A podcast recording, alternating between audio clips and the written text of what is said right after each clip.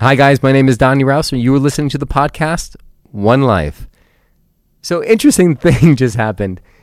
Talk about a day of technological blunders.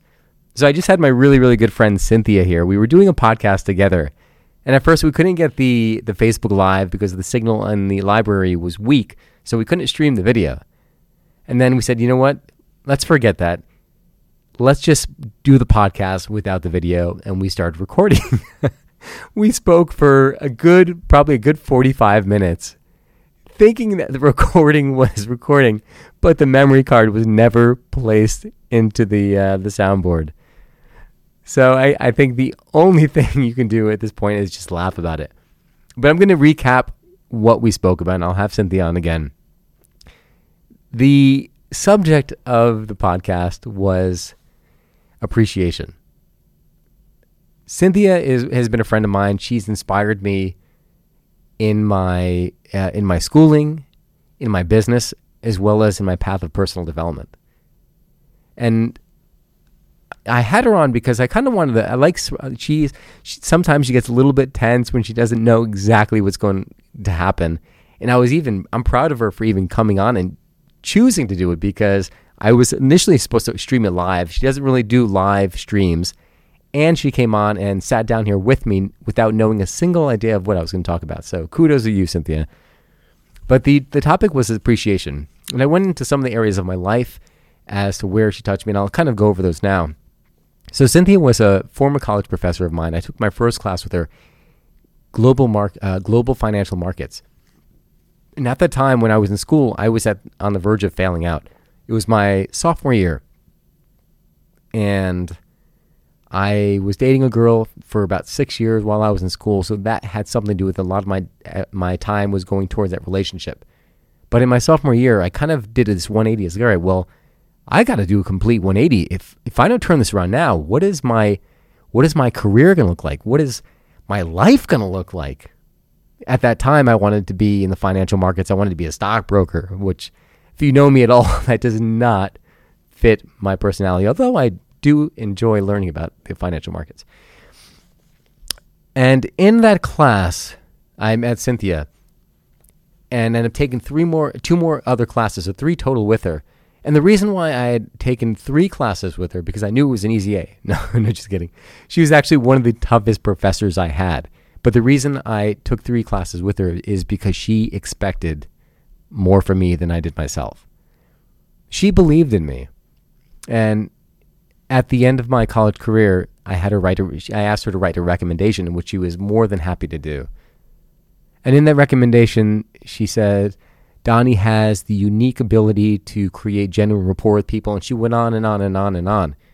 And I remember interviewing for different companies, majority of which I had gotten offers, but I didn't want because I wasn't really interested in that type of position, but was just doing for practice. And then there were the some that I really, really wanted that I got turned down. And then I remember I would take that sheet of paper out, that recommendation that you wrote for me, and I would read it over, and it made me feel good. It uplifted me and allowed me to push forward. Fast forward in 2009, I was in a relationship with my with one of the girls that my I would say my first love because I, the, the feeling was more than the immature feeling I had in that six year relationship. But then something had still felt off. So when that relationship broke off, the, the few days following, I was the lowest I had ever been in my entire life. I doubted God. I doubted everything. The thoughts going through my mind were, well, if everything is for self fulfillment, what's the point of life? And it wasn't enough for me. I couldn't see, I had a hard time. I couldn't live, I couldn't exist in a world that was just about fulfilling one's own needs. Luckily, three days after that breakup, I kind of got that that that footing. I said, okay, I, I believe there's a God. Thank God. because that allowed me to put the footing to say, you know what? there is there is a reason to do good. There is a reason to want to change the world. In 2010, Cynthia gifted me a ticket to Tony Robbins' um, Awake, um, Unleash the Power Within was the, his first seminar. And I ended up going on to purchase a string of his seminars, which was quite expensive. But thank you, Cynthia. But it was th- through that seminar, and she was she had mentioned, you know, I was very proud. Not many people will go, and even if they do, not many people get changed because they're not willing to put any effort in. So she commends me, and I kind of loop it back to her, was because she was one of those influential people in my life that kind of opened that door, and like that. When I say that door, that opened my world to personal development because I started to now and look internally as to how the beliefs were that were in my mind, how I am creating the reality that I'm currently in. And it's been a journey, probably one of the biggest and longest journeys I've been on in my life. And I've been to 49 countries so far, and we'll probably make it 55 by the end of this year. And she had started that for me. So I was very grateful for that as well. And then lastly, with my business. In 2010, I went over to Cynthia's house. I was invited to her daughter's birthday party.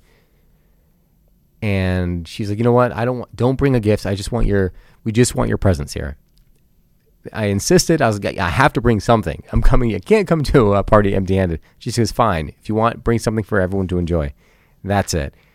So I concocted. I had lived in Rome three years earlier, and I was like, all right, let me try making espresso granita. So I had done all these different things. I had infused different flavors, and was just kind of testing. I brought it over. We put it in her freezer. For some reason, it never froze. I insist that there was something wrong with that freezer. She said there wasn't because they still have it today.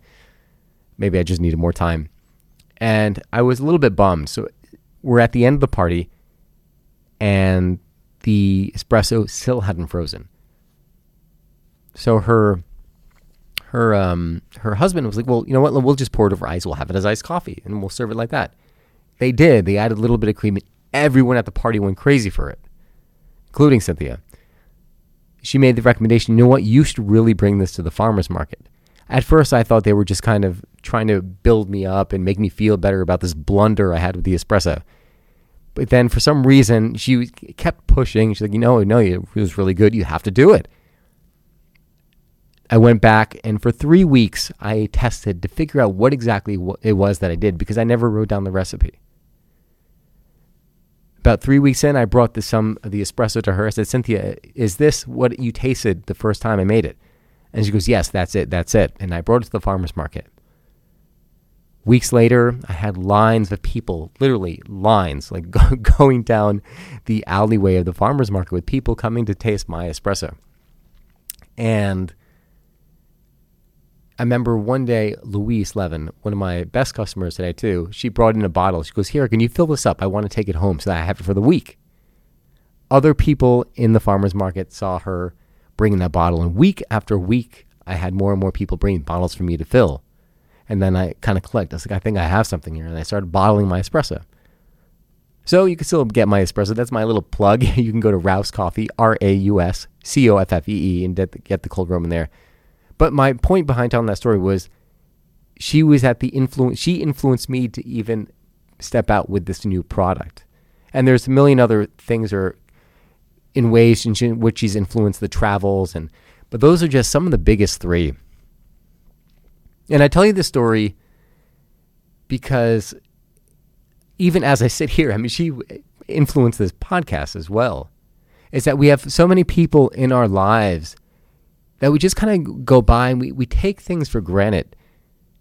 We don't acknowledge like the impact that they've had, or if we did at one moment, we might not look back and say, you know what, wow, because of that person, this is where I am today. Or maybe they made one little change years ago, and all of a sudden now the ramification or the repercussions, you're at a completely different space, or different place in time, was because of this one touch point you had with somebody ten years back. So the the I'm saying this because I want to make you see your day in a different light. I want you to think about your day differently. Cynthia was just here, and while she was here, she was saying that whenever you feel angry, I'm, I'm paraphrasing, whenever you're angry, it's because of the thoughts going on in your own mind. And she went on to say, look at your environment. Who are the people who are around you? And wh- why do you spend time with them? Because if it doesn't serve you, why are you putting your energy there?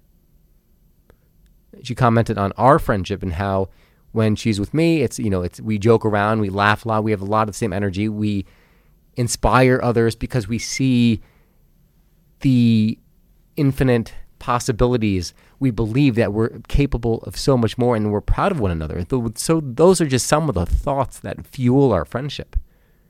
What are they for you?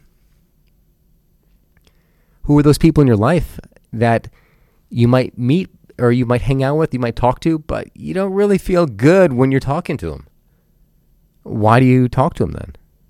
Is it because you feel like they might get mad or in some way they're maybe they're killing, you know, kind of wasting some time that you're you wouldn't know what to do otherwise if you hadn't been talking to them? Why is it?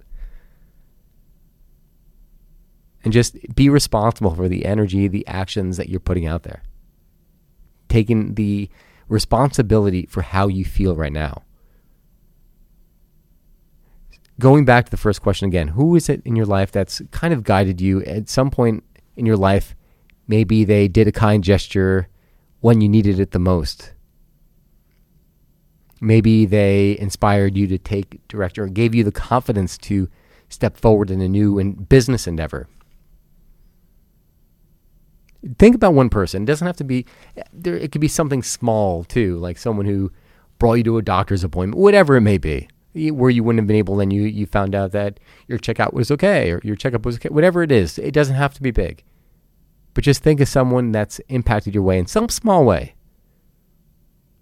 And your job or your homework for this podcast is to just kind of reach out to them and thank them. Bring up that moment. Tell him, them, say, you know what, I, I know this is really random, but remember that time when you did ABC for me? And it, it might seem really significant, but I was having such a horrible day that day. And that interaction I had with you really made a difference to me. And I want to say thank you. What kind of effect do you think that would have? How do you think you're going to make them feel, first of all?